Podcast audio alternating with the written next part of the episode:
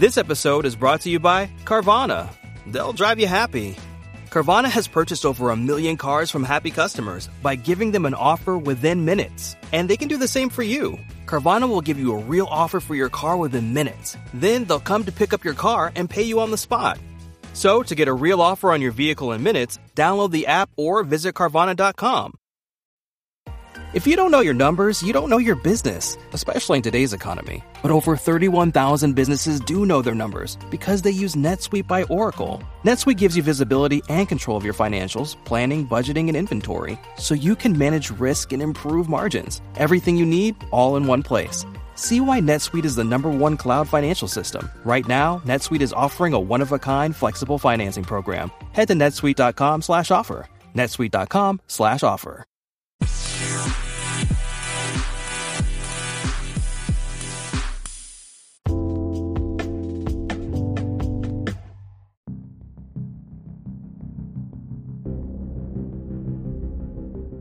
Hello, movie lovers. Welcome to Best Damn Movie Related Show here on the internet. This is your host, as always, from Movie Lovers Unite, John DeGoria. For today's podcast, I'm going to be talking about Rambo Last Blood. That's right. I went out and I saw Rambo's Last Blood, and let me tell you this. This reminds me of Taken plus Home Alone plus Saw equals Rambo Last Blood. This does not remind me of your typical Rambo based movie. This has got booby traps in it, it's got cartels in it, it's got action in it, it's got some slow points in it. I'm going to get down to all that right now. So if you're worried about that little thing called the Rotten Tomato score, ignore that. The 57%, forget that. I think that these critics were judging this movie way too hard because they were actually probably expecting some type of Academy Award winning performances or whatever from Sylvester Stallone. Forget about all that because we're not here to see that. We're here to see Rambo kick some ass, tear through Mexico, and try and get his niece back. And matter of fact, that's what I'm going to talk about too right now.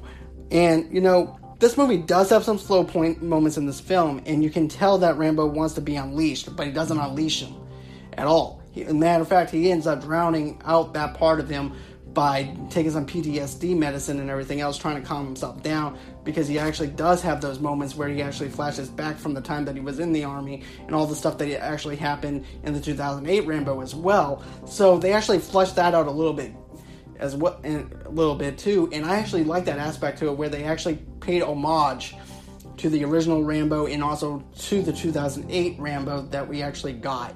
And you know, they actually fleshed that out really well. It didn't really feel forced.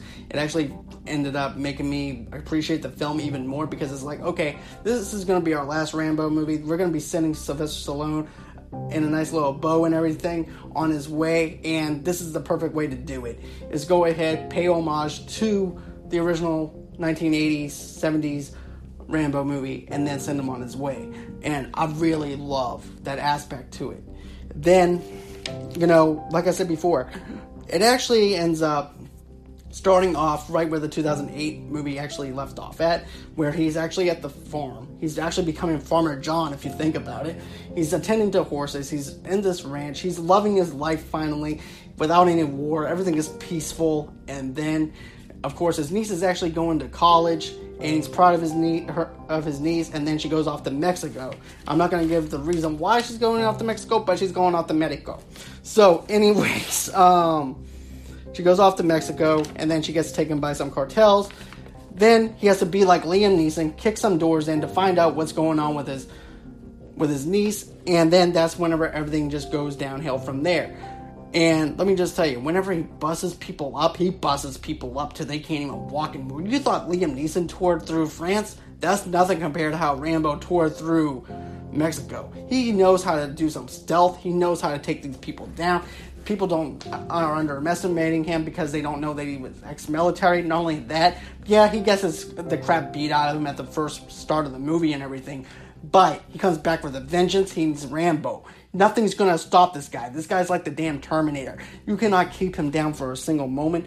As soon as you think that you have him down, he's back back up again because you know why? It's hard to keep a good man down, and he winds up tearing through Mexico like no other.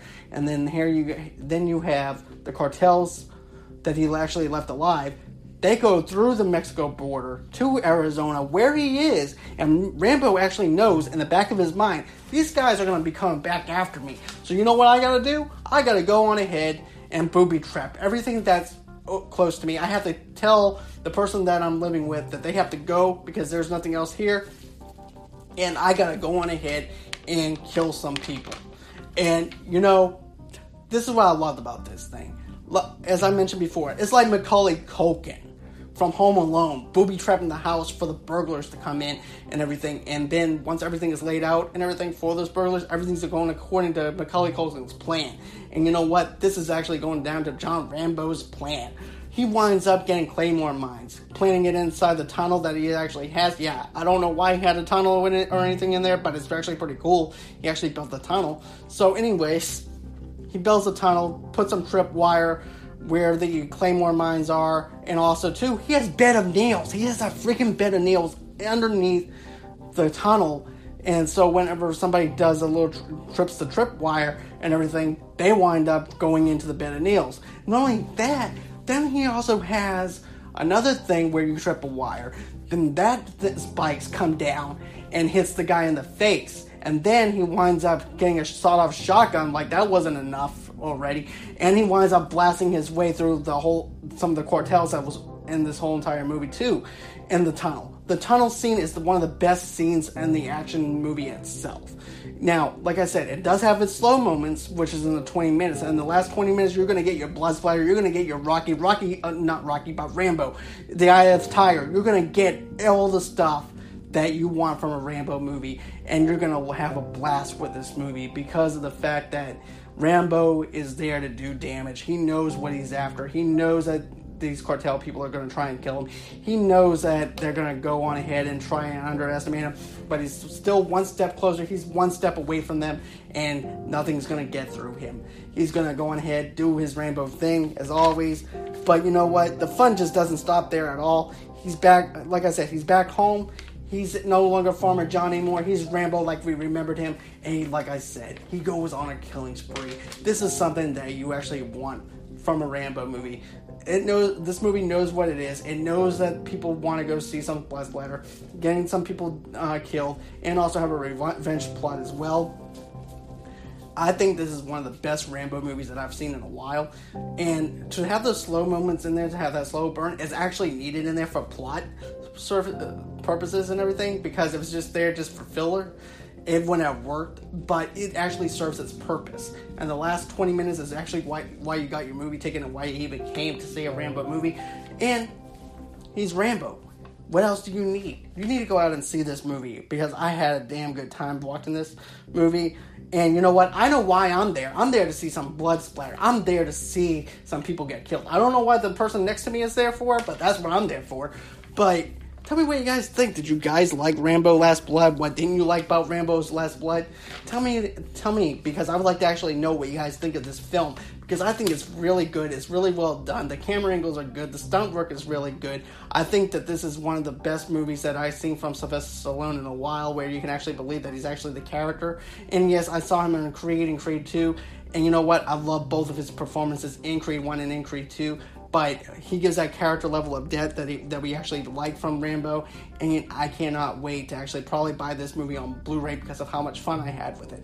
So, with that being said, I'm actually going to go on ahead, leave a link below with the voicemail to where you guys can actually tell me what you guys think of Rambo Last Blood. I know this is kind of a short podcast episode, but there's not much really going on on the weekend to where I can actually spread it out a little bit more. So, tell me what, what you guys think. And as always, until next time, bye bye.